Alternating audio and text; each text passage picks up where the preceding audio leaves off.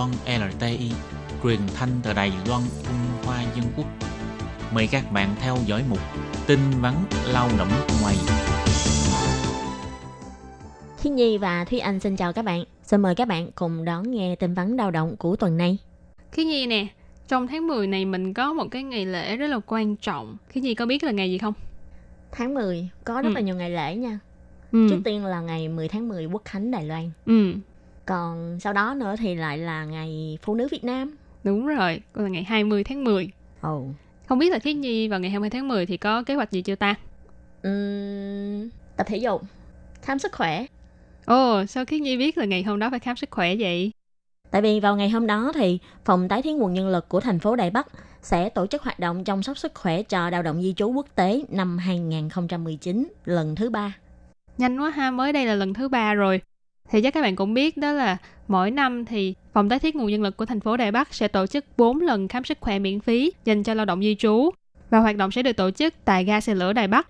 Mà ga Đài Bắc lớn như vậy thì Thúy Anh có biết là ở chỗ nào của ga xe lửa Đài Bắc không? Thì địa chỉ cụ thể thì cũng giống như mọi lần thôi các bạn. Là hoạt động này sẽ được tổ chức tại sảnh tầng 1 của ga xe lửa Đài Bắc từ cửa Tây 1 đến cửa Bắc 3 và sẽ tổ chức vào lúc 13 giờ cho đến 16 giờ 30 vào ngày 20 tháng 10, tức là ngày Chủ nhật. Và trong hoạt động lần này cũng sẽ cung cấp các hạng mục khám chữa bệnh miễn phí tại hiện trường như là kiểm tra sức khỏe thông thường nè, khám về khoa mắt, khoa da liễu, nha khoa, tai mũi họng, khoa nội hay là khoa phụ sản vân vân. Thì đây là đợt khám miễn phí lần thứ ba của năm nay.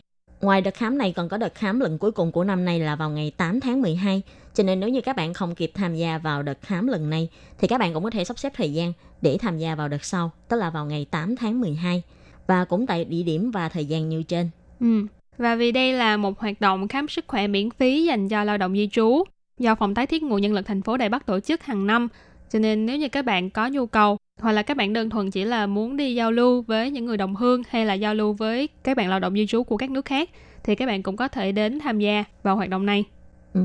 Và nói đến hoạt động để giao lưu với lại các bạn đồng hương, thì ngoài hoạt động chăm sóc sức khỏe vào ngày 20 tháng 10 lần này, thì còn có hoạt động giao lưu thể thao vào tháng 11 tới dành cho các bạn lao động di trú. Thúy Anh có biết là hoạt động gì không? Hmm, chắc là Khí Nhi đang nói tới giải đấu thể dục thể thao của thành phố Đào Viên. Ừ.